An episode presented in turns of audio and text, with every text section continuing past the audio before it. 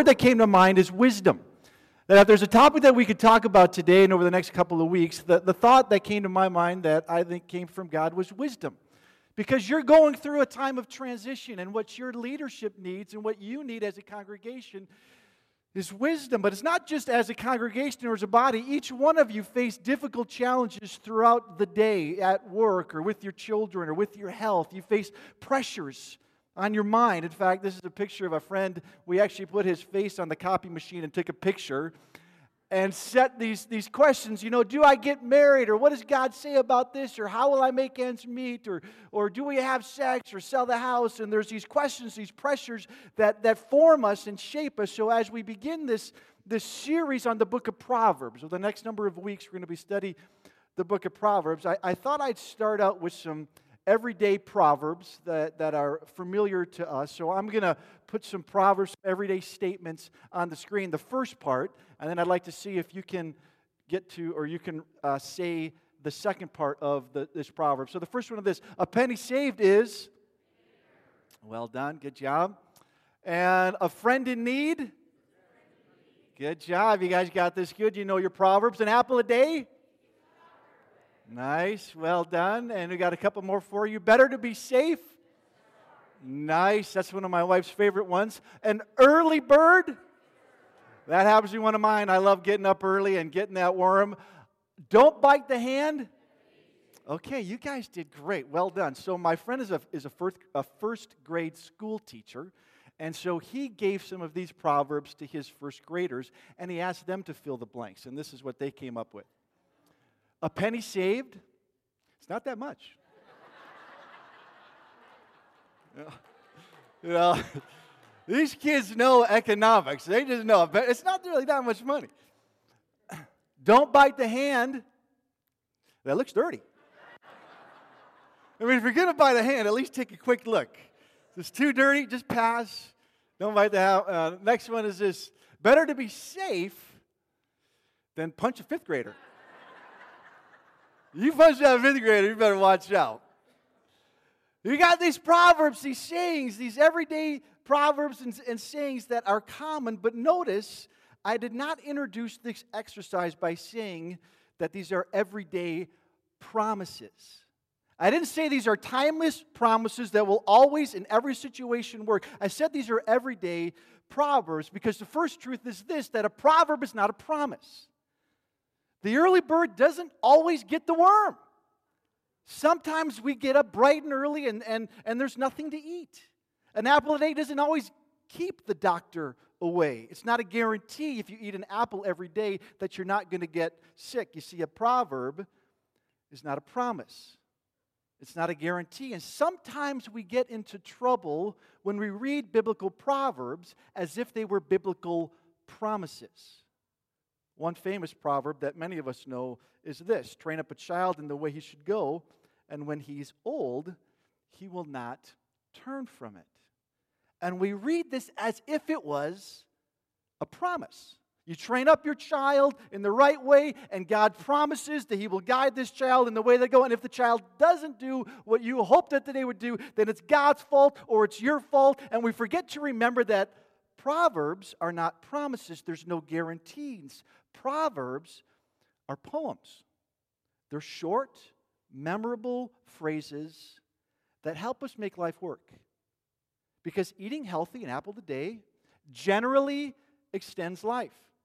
Taking initiative, getting up early with the birds, generally helps you get ahead in life. And training up a child generally helps that child grow in the ways of God much better than ignoring that child. See, Proverbs can be extremely helpful when correctly understood and applied to our lives. They can make a huge difference in the decisions that we face on a daily basis. Listens to Proverbs chapter 4, verse 1. Listen, my sons, to a father's instruction. Pay attention and gain understanding. I give you sound learning, so do not forsake my teaching. When I was a boy in my father's house, still tender and an only child of my mother, he taught me and said, Lay hold of my words with all your heart. Keep my commands, and you'll live. Get wisdom, get understanding. Do not forget my words or swerve from them. Do not forsake wisdom, and she will protect you. Love her, and she'll watch over you. Wisdom is supreme. Therefore, get wisdom. Though it cost you all you have, get understanding, esteem her. She will exalt you, embrace her, and she will honor you. She will set a garland of grace on your head and present you with a crown of splendor. Wisdom will protect you, watch over you, even exalt you, help you live a life worth living, but you must run after it. We must pursue wisdom, cherish it, though it costs you everything that you have. We must get wisdom. And if you notice here in verse 4, verse 1, it says, Listen, my sons, to a father's instructions. And, and many of these first chapters begin with this saying. And many scholars believe that the book of Proverbs was first written to boys as they transitioned to men. Boys to men. So the scribes got together and looked at these Proverbs of Solomon and other wise men, and they collected them into a book. It's almost a manual for wise words that we pass on to the next generation from children as they transition to adults. And it reminds me of experiences that I have with my children. I have, I have four kids, and right around age 12, we have a rite of passage that we do with each one of our children. We have them climb a mountain. That's what I did with my daughter just a couple, uh, maybe in January. Climbed Mount Tehachapi and, and did something challenging and then gave her words of wisdom. In fact, when my son was 12 years old, I took him on a little hike. Uh, my, my buddy and his son, we, we went on a hike, and uh, it was a little bit of a long hike. We, we hiked to the bottom of the Grand Canyon.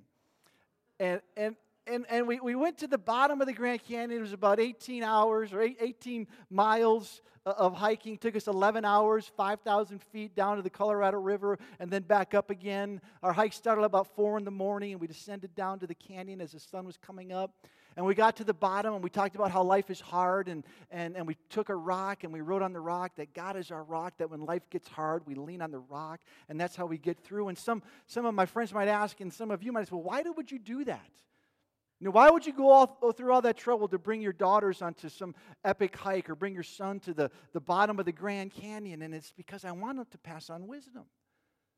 I want our children, my children, to have some sense of understanding as they make this transition from childhood to adulthood. But isn't that what we all need wisdom? Whatever transition that we're in, you know, whether it's childhood to adulthood or whether it's from married to single or single to married, from an empty nest to, to, to from a full nest to an empty nest? I mean, don't we all need wisdom? From employment to unemployment, from healthy to sick, from young to old, wherever we're at in our journey, we need wisdom. And that's what God gives us. That's what God gives us in this book, particularly in the book of Proverbs.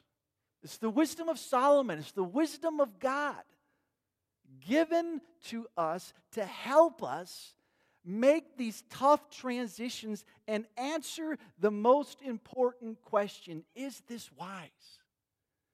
As we think about our finances, as we think about our children, as we think about our past mistakes, as we plan for our future, the best, most important question that we can ask in our decision making process is Is this wise? Is this a wise thing to do? And what the scriptures give us is wisdom so that we can make better decisions. We can get further in our journey. But like Proverbs 4, we must run after it. We must cherish it. Though it costs us everything we have, we must get wisdom. So if you have your Bibles, I'd love for you to turn to Proverbs chapter 1. The words will be on the screen. You can look on your phone. You can try to find this passage of Scripture. My encouragement to you over the next four weeks is to read the book of Proverbs. Have your Bibles, open them up, read the book of Proverbs, enter into this sermon series by reading these truths of Scripture. Because in Proverbs chapter 1, verse 1, it starts out like this The Proverbs of Solomon, son of David, king of Israel. We'll stop there just for a minute. That, that these are the words of Solomon. Solomon is the author of most, but not all of the Proverbs. Not all these Proverbs, but, that, but God inspired him and others to write truths about how life works. Remember, these are promises. These are not promises, but wise principles. And the following verses describe to whom the book was written and why.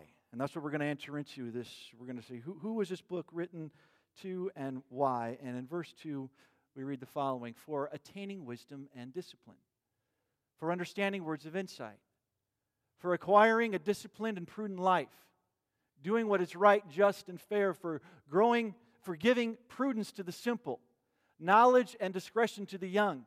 Let the wise listen and add to their learning, and let the discerning get guidance for understanding proverbs and parables, the sayings and riddles of the wise. Why did God inspire the scribes to collect Solomon's words into a book? Well, to attain wisdom, to, to start understanding wisdom, to attain wisdom, but also to gain understanding, words of insight. Why did he write these, gather these down? So that we could understand to do what was right, just, and fair, to, to have prudence in our decisions, to gain discretion and to have guidance in our decision making process that God inspired the scribes to collect Solomon's words into a book to give us wisdom, understanding, prudence, and discernment to discern right from wrong, good from great in the decisions that we make. But did you notice to whom this book was written? Did you know that the book was written to the young, the simple, those who are just starting out on their journey, those with very limited life experiences, those who have a lot of life yet ahead of them. But the book is also written to the wise, the older, those who have been on the journey for a long time, those who have a lot of life experiences to draw from, those whose life is coming to an end, meaning there's a word in the book of Solomon for everybody. There's a word in the book of Proverbs, whether you're new to faith or you've been walking with God for a long time. Whether you're transitioning from childhood to adulthood, singleness to marriage, marriage to singleness, you're an empty nest or a full nest, whether you're retired, God has a word for you in the book of Proverbs. In fact, many scholars believe that verse 2a and 4 are connected. In Hebrew poetry, there's always connections between different statements. And, and, and in verse 2a, it states for attaining wisdom and discipline. It's the Hebrew word yad. Let me hear you say yad. Yad is this word that means to notice, to observe, to get to know wisdom. It's an introduction to a life of wisdom. And that's what the simple, the young have for giving prudence to the simple, knowledge and discretion to the young. Meaning, all of you who are young and simple, just starting on your journey, Proverbs will help you gain wisdom, to help you introduce you to a life of wisdom. But scholars also connect verse 2b with verse 5 for understanding words of insight. And understanding words of insight is, is a deeper word, and it's a Hebrew word, habin. Let me hear you say habin. Habin. It means discerning the words of the intelligent. It's going a deeper understanding and distinguishing deeper insights. It's for the wise. Let the wise add to their learning, and let the discerning gain guidance. Because Proverbs is for those that are old, that have walked with God for a while, who have many life experiences to draw from. And Proverbs is for the young, the simple. It's for everyone. There's enough wisdom in this book that, that, that applies to each one of our lives, whatever we're facing. But we must pursue it. We must run after it. We must cherish it, though it cost us all that we have. And then Solomon writes these words to all of us these first foundational words, whether we're young or old, whether we've been walking with God or just new to God, these are the first words that He gives to us when it comes to understanding what it means to be wise. And in verse 7, we read this The fear of the Lord is the beginning of knowledge. In fact, let's just read that together. Can we do that? The fear of the Lord is the beginning of knowledge. This is the starting point. This is where we turn to. This is the first principle that the fear of the Lord is the beginning of knowledge. Fear the Lord, revere the Lord, stand in awe of God's greatness and glory. Honor Him. Honor the Lord. It's the beginning of knowledge, it's the foundation, it's the starting point for a life of wisdom. Now, most of us don't always associate positive emotions with the word fear. That's not, that's not what we associate, but, but that's what Scripture teaches. Fear or revere, stand in awe of who God is. That's the beginning, that's the starting point of a life of wisdom. Now, I don't know if you've ever noticed this, but fear often determines our freedom. Have you noticed that? Have you noticed how fear determines your freedom? And think about some of the things that you're afraid of. Those of you that are afraid of spiders, what do you do? Stay away from spiders. Those of you afraid of heights, don't go to high places. For those of us afraid of, of failure, we tend not to take risks. If we're afraid of rejection, don't let our true self shine. Fear defines our freedom. Oftentimes, that's how life works. That the things that we're afraid of determines the direction that we go. And what Solomon is simply saying, he says, let God define your freedom. Let God define for you what is right and wrong, good from great. Let God's word, God's presence, determine the direction of your life. Let God define who you are and where your value rests. Let God define your freedom because He knows what's best for you. He created you. He sent His Son to live the life you couldn't live and die the death that you deserve to die. He knows you. He loves you. He has a plan for you. Let God define your freedom. Isn't that what Paul wrote to the Galatians? God created us to be free. It's for freedom's sake that Christ has set you free. Christ came to set you free from the fear of spiders and the fear of rejection and the fear of death so that you can live a life that's truly life a life of freedom. And freedom is not just free choice, freedom is knowing how to choose wisely. It's the power to choose right from wrong and good from great. And that's what we have here in God's Word. It's the path to freedom, but it begins with fear, with awe, with wonder and worship of God. It's the life of wisdom. So fear the Lord. Humble yourself. Don't think that you can handle life on your own. When you're going through that difficult time at work, don't just try to muscle it out. When you're going through a difficult time at school, it's not just up to you. There's a God more powerful, there's a God more loving, there's a God more wise that wants to help you in those points of decision and struggle and conflict that you're facing. Turn to your neighbor and say, You are not God. You're not God. Say it out loud. You are not God. You're not. There's someone bigger than you. There's someone stronger than you. There's someone wiser than you. You are not God. Those are the best words you could hear this morning. Because sometimes we act as if we're like God and we kind of go our own way and we do our own things and we don't pray long enough or hard enough to actually hear from God in the decisions that we make. See, the fear of the Lord is the beginning of, of knowledge, but this is the next verse. But fools despise wisdom and discipline. And right away from the beginning of this book, and all the way through it, as you read it, you'll see this, con- this contrast, this conflict, this tension between the way of wisdom and the way of folly. Fools hate wisdom, despise instruction. When the command is given, they want to go the other way. Person says left, they want to go right. They refuse to submit to the authority of God. But the wise fear the Lord the wise submit to the authority. They humble themselves before God. They say, God, you're wiser than me. You're more powerful than, we, than me. I want to hear from you. I want to know you. And throughout the book of Proverbs, there's this tension between, between the wise and the fools, the wise and the simple. And the, and the fools are not just those people out there.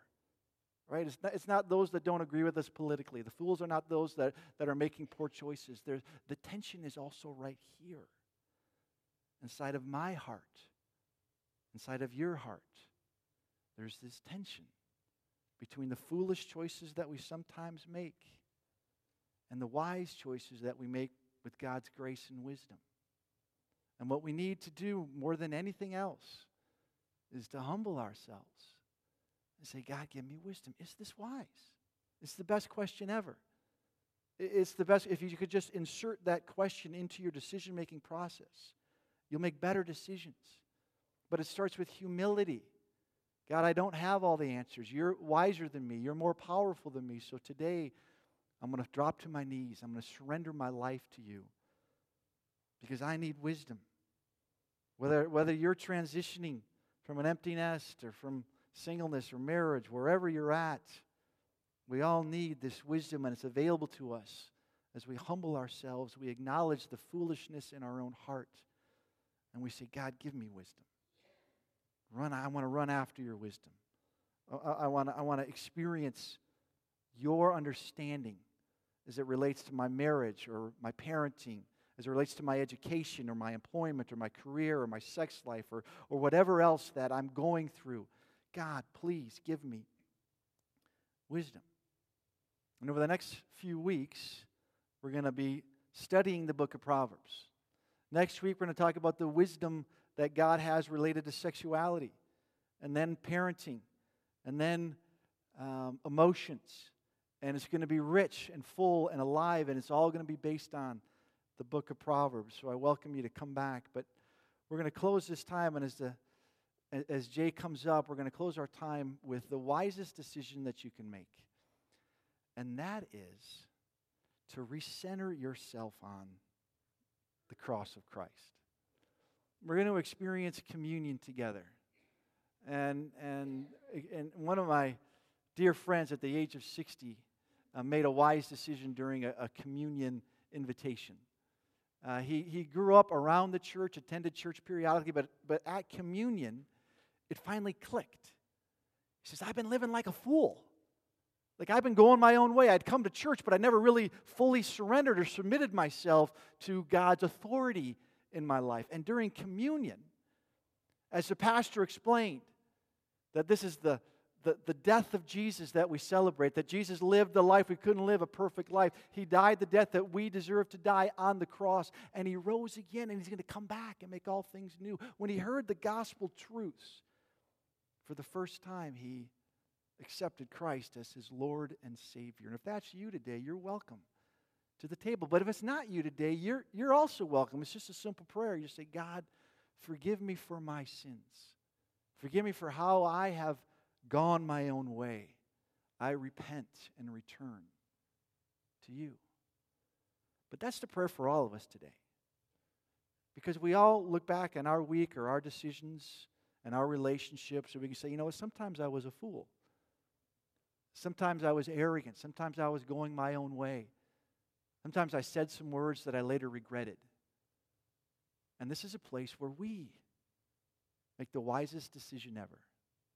And that's to recenter our lives on the gospel and to be renewed by His grace. That today we get a new start to walk in the path of wisdom. God, I thank you for this time. I thank you for your word. I thank you for a moment that we can pause in our week to exalt you as our King, to acknowledge that you are God, that you are powerful, that you are loving, that you are perfect, and that we are not. That we are broken, that we are foolish, that we are sinners, but you still pursue us, you still love us, you sent your Son to die for us. So today, we recenter or maybe center our lives on the truth that Jesus paid it all, that He paid the penalty of our sins to take away the sins of the world and to enable us to walk into your throne room of grace with boldness. And so that's where we enter in, acknowledging our brokenness, our foolishness, our sinfulness, asking you to forgive us and to make us whole. So meet us now, Holy Spirit, as we reflect on our lives and we receive the body and blood of Christ. And we pray this in Jesus' name. So, ushers, please come down and distribute the elements. I would ask that you would take the, the bread and the cup and just hold it for a minute. And then I'll come back up, give a few instructions. But while you're holding it, just reflect on your life and some of the foolish decisions that you've made and ask God to forgive you and to cleanse you and to make you whole. So please distribute the elements. And then I'll come back in just a minute.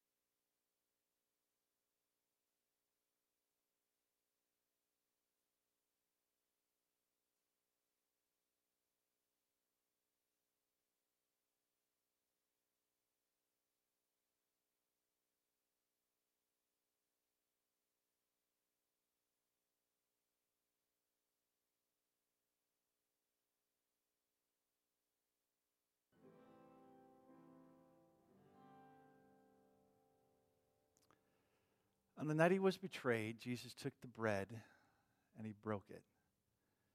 And he says, Remember me.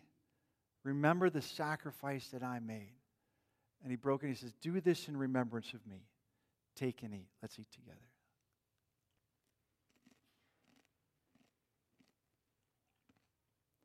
And Jesus took the cup He says, This is the, the cup of the new covenant, the cup of my blood, for the forgiveness of your sins.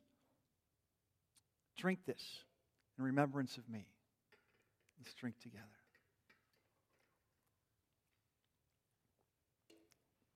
Thank you for serving us.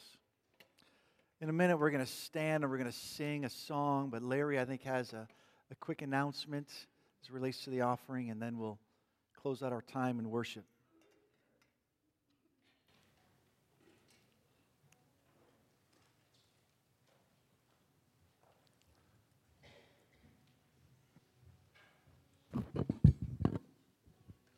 Good morning, Simi Covenant family. I was so blessed this morning to hear Pastor Chad preach. I was so excited when we were able to uh, have him come for a four week period. It's one of those blessings that the Lord has given us. And this is the time in our church when, if you're a church member or a church regular attender, we return a portion of what God has given us this week as a reminder that He's in charge of everything. It's for His work that we do this. If you're a visitor, first time person, or you're checking out our church, this is something that you, you probably are not familiar with, and you're not uh, obliged to do anything at this time. We just want you to be here and enjoy yourself. So, as the ushers come forward, I'd like to pray for us for our offering. Dear Father God, thank you for your Son, Jesus Christ, your Holy Spirit, and your Word. Thank you that we can join together and worship as a community here in Simi Covenant Church. Thank you for the word that Pastor Chad has, has given us. Lord, we offer this small amount for your kingdom.